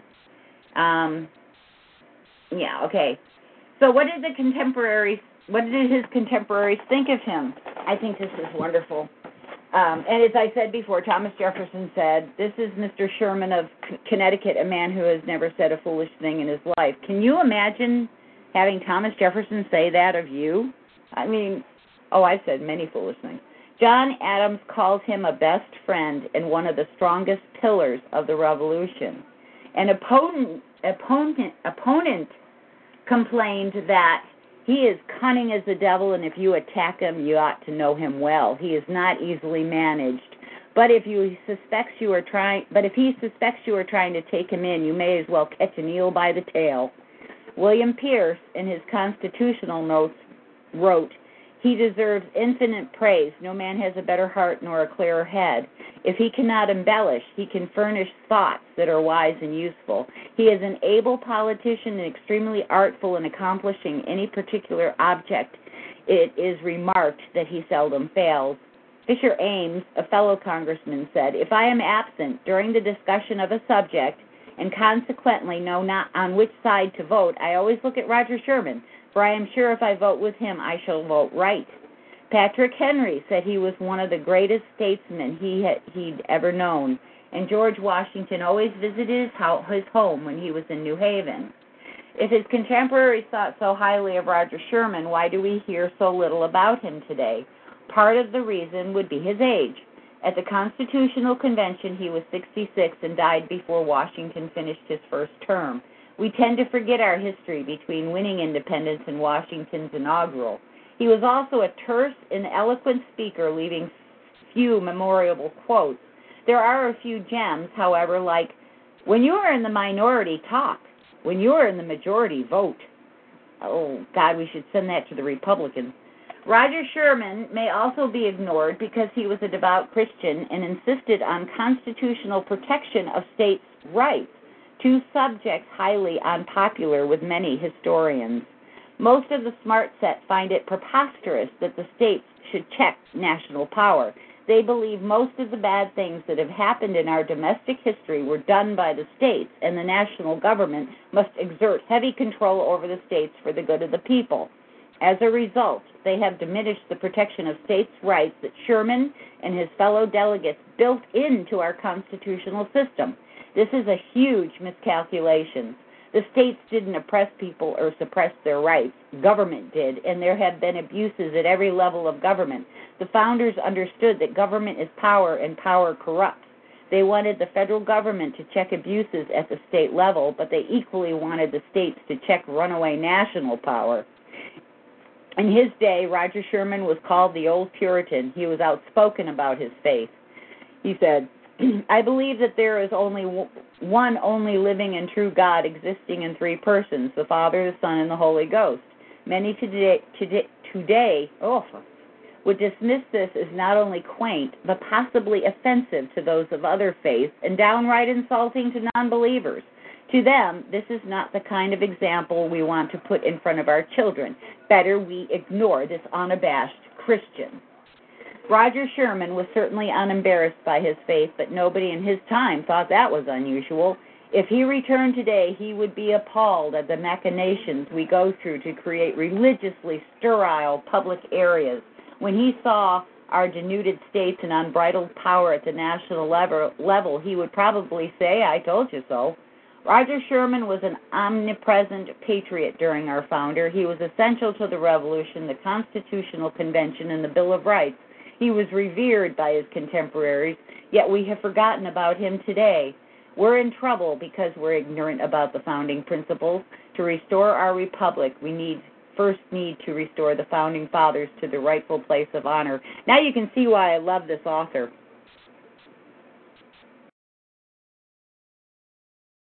He is just, and and that is so true. What he says. This is where we've we've allowed it to go. I know. I know. We have. That's James. I'm just afraid we can't. You know, I'm just afraid we can't. You know, you and I are trying by this this show to educate people. Uh, I always tell people on this if they hear the uh, recordings or if they're they're not, there's nobody in the chat room, so I don't know live. But um, we're trying to do this through education, not bloody revolution. Yeah. And I always say that, that another tool they can use to combat these communists, and they are communists. There, there's nothing about these liberals that has our liberty. I refuse to call them liberals anymore. I'll call them libtards, but I'm not calling them liberals because there's nothing about them. Look up uh, Bolsheviks and Mensheviks. That's what they They're, are. they're progressives and they're communists, and that's the bottom line. They've infiltrated And the elites are the every Bolsheviks. part, and they've infiltrated every single solitary part of our culture and our body politic. Yes. They just have. So I just get discouraged because I know you and I, through history, are trying to steer this boat around. And my show, I do a lot of history on too, the Uncooperative Radio Show, and Patriots Pub, patriotspub.us. That's go there, download from episode one. It is just the facts about the Constitutional Convention, nothing else from Madison's notes. But it is power because knowledge is power. Yes. Unfortunately, with the way that the culture is, Deb, I don't think we can turn this around. That's my fear. Well, well, now we have to remember Sam Adams.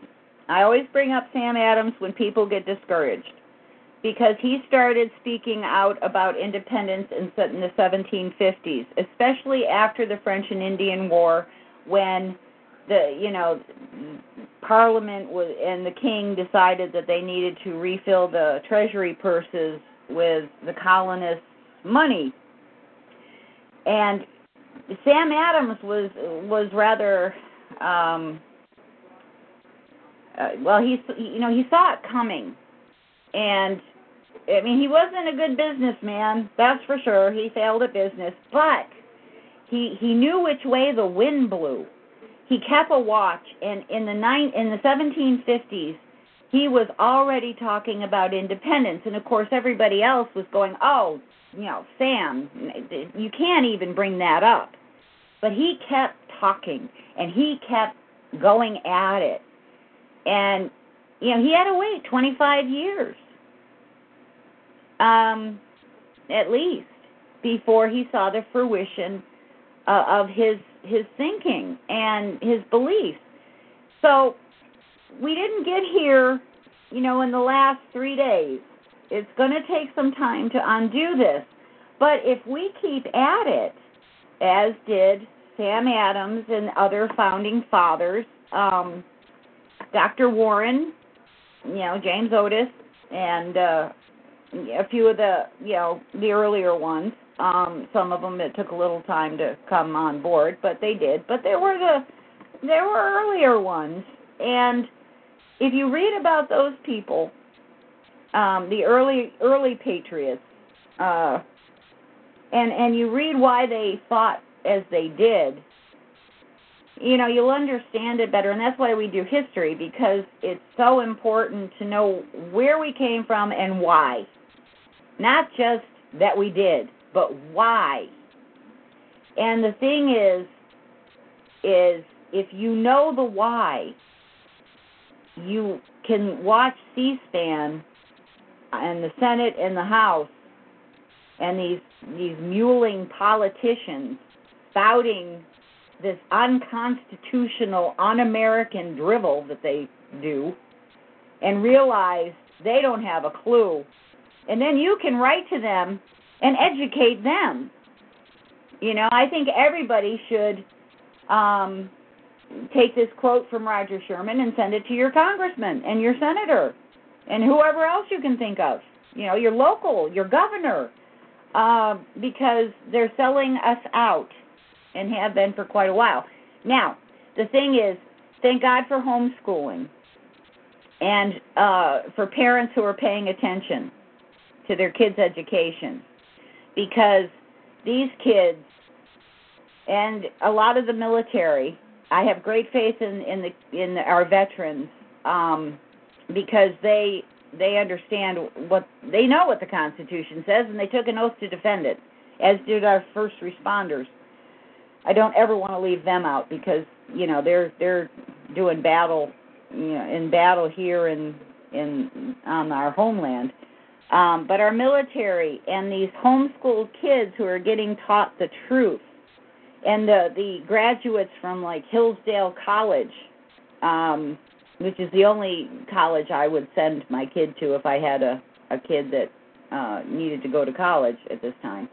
Um, we can turn this around. It, it's going to take a lot of work. Roger Sherman, look at Roger Sherman. He was 40, you know, by the time he really was into politics. You can do it but you have to know the why. And you have to know where your line in the sand is. You which means you have to know your principles.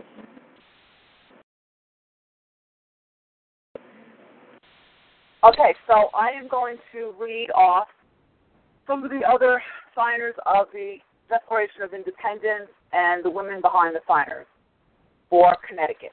Okay. One of them is Samuel Huntington. He married Martha Devotion in 1761, the daughter of Ebenezer Devotion, the representative of Windham, Connecticut. They had no children together, but when Samuel's brother Joseph died, they adopted their nephew and niece, raising them as their own. Martha died in 1784. We actually had another lady that that happened to. They raised their, their nieces and nephews. Yep. And we just did Robert Roger Sherman. He had two wives and 14 children. And let's see. Uh, see now this one says she died in 1813. Rebecca. Huh. The other one says she died in 1793. Yes. That is, that, that's bizarre because this one says she died in 1813, which would make more sense. Well, unless she had typhoid fever too.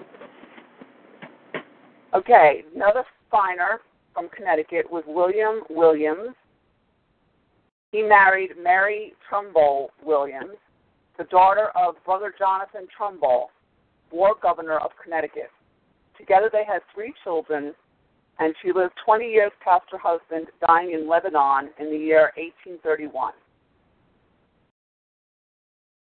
And the last one is Oliver Wolcott, who married Laura Collins in January of 1759, the daughter of wealthy landowners in Guilford, Connecticut.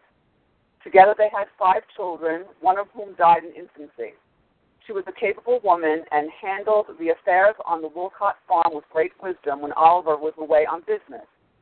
She died in April of 1794 before Oliver became governor of Connecticut. This is from ConstitutionFacts.com, which is where we're going to be getting Our Lady of Once a Month to um, highlight. Mhm. Now, this also shows that these men had all had families and children, and they put bullseyes on the backs of all of these women when they signed this document. Yes.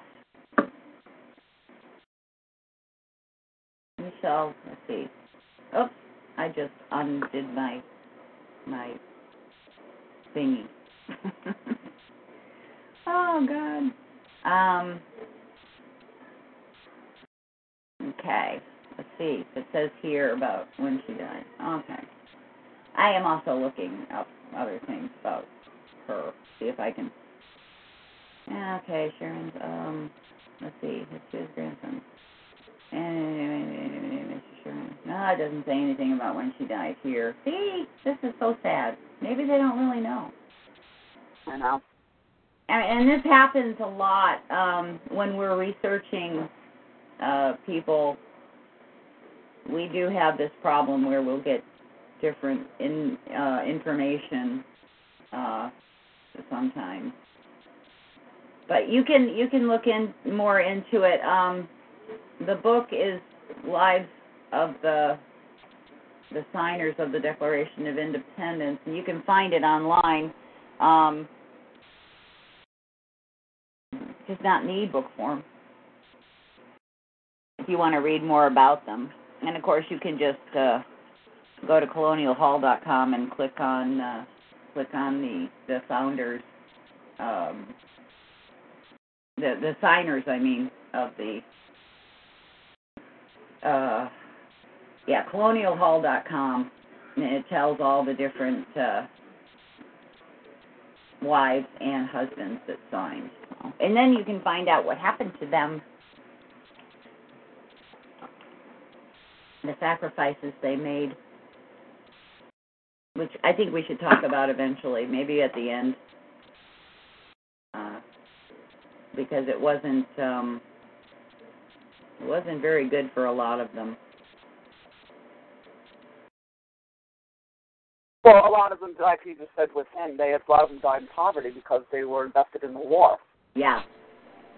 Yeah, or they were um yeah, some some houses were burned down and yeah, they were at war. So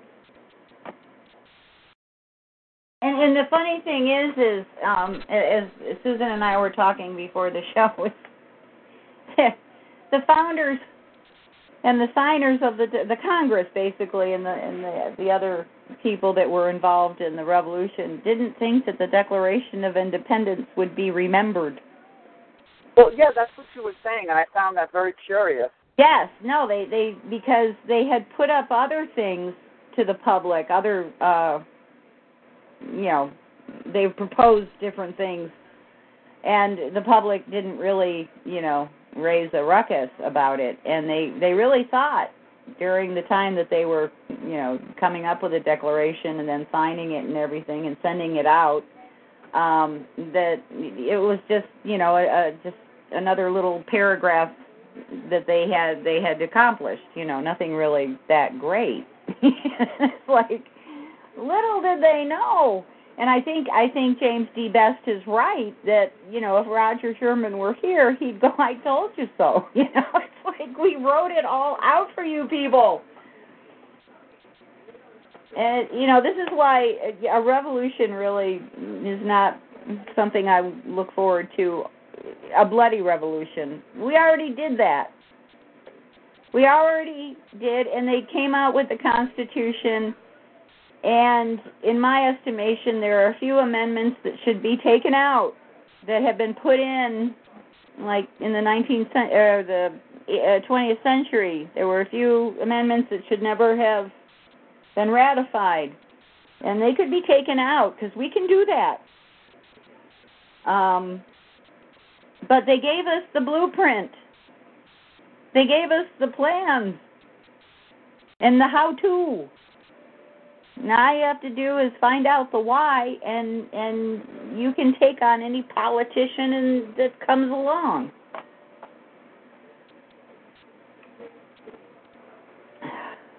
I mean if people if somebody got up and started talking constitutionally yeah, the, the the Bolsheviks would be just in a snit, and they'd just try to destroy them, just like Bolsheviks are so good at, and communists and socialists and whatever they want to call themselves. Um, they would try to destroy them because they don't believe in liberty. They don't believe in individuality.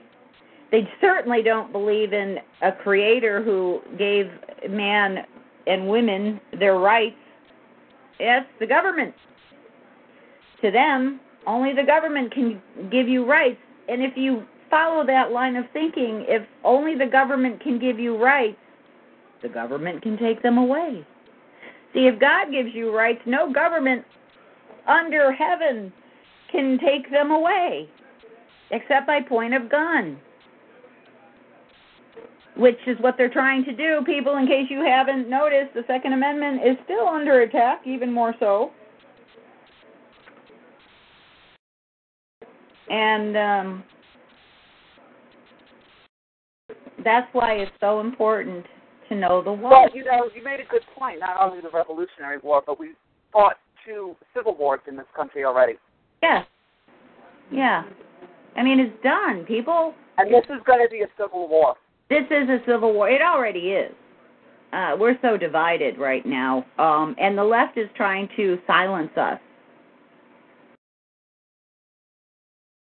That's you know one of their weapons is to to silence you, and they do it so well because they've you know been practicing for over a hundred years.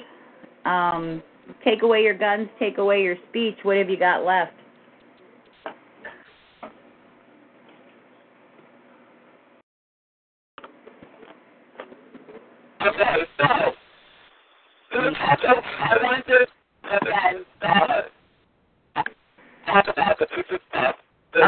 You're, you're really scrambled. I'm really scrambled. Yeah, you're you're the sound is uh like you're under a hundred feet of water.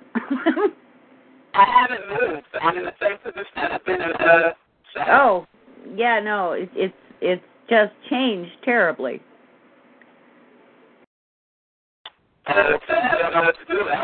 Oh dear. yeah, you sound like you sound like you're in a tunnel underwater. Oh dear. Huh? I don't understand a word you're saying. Well. Okay, is that better? Oh, there you are. Yes. Much better. it must be my Bluetooth then. Oh, it could be. Bluetooth do that. Yeah. Yes. Okay, so uh, and mine's a crappy one. Yeah, yeah. Well, she she's usually driving with her Bluetooth on, so it's you know hit or miss. anyway, I want to talk about the Patriots Pub again once uh, yes. once again. Patriots Pub, patriotspub.us. Just do a search for patriotspub.us. It is a three-year-long uh, rendition of the Constitutional Convention by three self-taught Constitution scholars, not these eggheads that are from the universities who swear that they're either constitutional scholars or constitutional lawyers and they wouldn't know the Constitution if it bit them. and it was day by day, and it is founded. It's from Madison's notes, and it is in the founder's own words about what the Constitution means and why they it the way they did and why they put stuff in that they did. And it also goes into, um, and a lot of people don't know this, the Bill of Rights was an afterthought, uh, which, by the way, is destroying us. Um, we don't need any more words. We need less words. So go to the patriotspub.us, patriotspub.us, and you can download all the episodes, listen on your MP3 player. It will give you the um, ammunition you need to combat these communists. We have to get this country back, and especially on the 240th anniversary of the Declaration of Independence. That's another reason why I did this show tonight, like I did, Deb, because Monday is the 240 year anniversary of the Declaration of Independence. Yes. We we need to get it get this country back, and you know, it's it's sad, but it's not because Europe is starting to get it that socialism does not work. And the fact that the Brits want to call what they, when they exited the EU, EU the Day of Independence, whenever you Google or talk to anybody about Independence Day, of course, the only one they think about is the United States. Well, now we have to think about two countries that are trying to, you know, another country trying to declare its independence. I th- I thought that was brilliant. Yes. Yes. I have this wonderful book that I found in a used bookstore. It's called Documents of American History, and it was put out um, in 1934.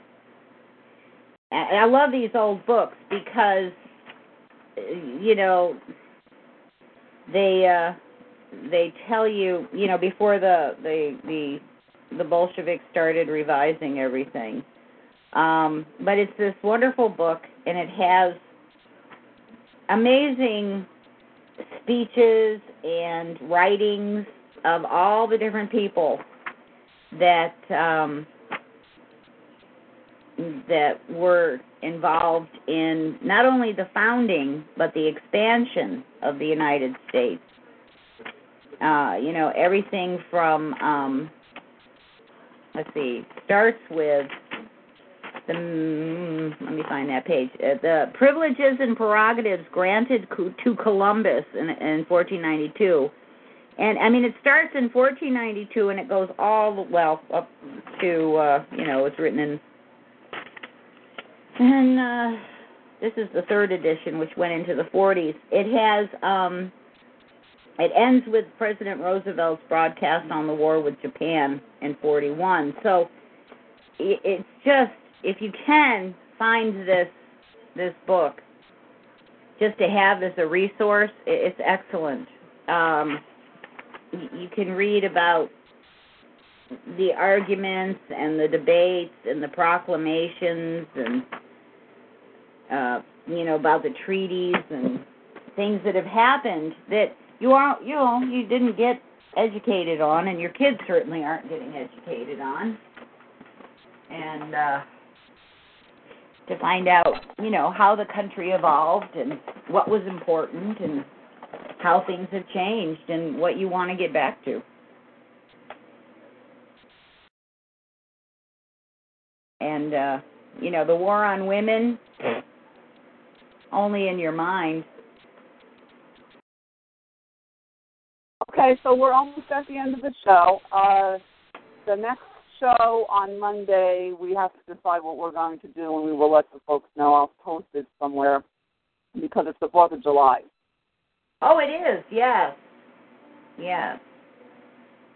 But the next one we are going to do is another Patriot woman, and like every show, I appreciate you being here. And Deb always takes us out. You got about five minutes. Okay.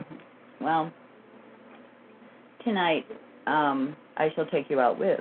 But uh, we're we're under duress in this country, as so many of you know. But we need not fear because we can take as much wisdom from the founding fathers as is available, and there's so much out there. and to put it to good use. And meet with your representatives, state and federal, and you know, get to know who's representing you. That's so important, right from your dog catcher on up, and and see what kind of character and principles they hold. Um, and again, as always, uh, we're still at war in Afghanistan, and our guys and gals are definitely in dangerous places, even more so now because of the terrible, terrible foreign policy that we have under this administration and the dismantling of the the military. The military is in a in a world of hurt right now, as are the vets. So you know, remind your your representatives and those that you elected, um, or the ones that you didn't elect. You can still remind them that our military and vets are, you know, are um, in need of uh, home support, and that we shouldn't forget them. And uh, pray for those who are in dangerous places, and and pray for their families, waiting for them to come home safe and sound. And uh, give a thought to the homeless vets. They, they, we shouldn't have homeless vets. That just upsets me so much. But um, you know, visit a VA, your local VA. Go visit the old guys in the VA and the young guys in the VA, and and just go in and say, hey, thank you. Mm, you know, is there anything you need? They are. They won't ask for themselves. They're really not those who do that. So, and as always, just say good night, Loki. Miss you so much. God, I'd love to have you here right now during all this. Wouldn't it be wonderful to tune into Loki and hear what he had to say? But anyways, people, Loki is is basically who got us together. So we we thank him, even though he's not with us anymore. We always thank him. So we'll be back next week, and uh, remember, July 4th is Independence Day, and it's not just about hamburgers and hot dogs and fireworks. But enjoy those too. Know. So, good night, all. I'm so glad you could join us, and we'll see you next week, Monday. Night.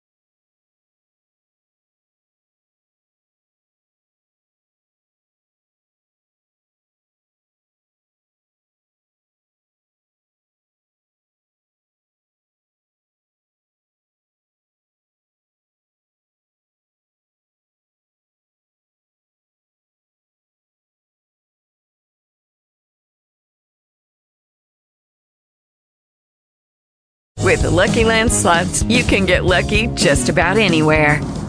This is your captain speaking. Uh, we've got clear runway and the weather's fine, but we're just going to circle up here a while and uh, get lucky. No, no, nothing like that. It's just these cash prizes add up quick. So I suggest you sit back, keep your tray table upright, and start getting lucky. Play for free at LuckyLandSlots.com. Are you feeling lucky? No purchase necessary. Void where prohibited by law. 18 plus terms and conditions apply. See website for details.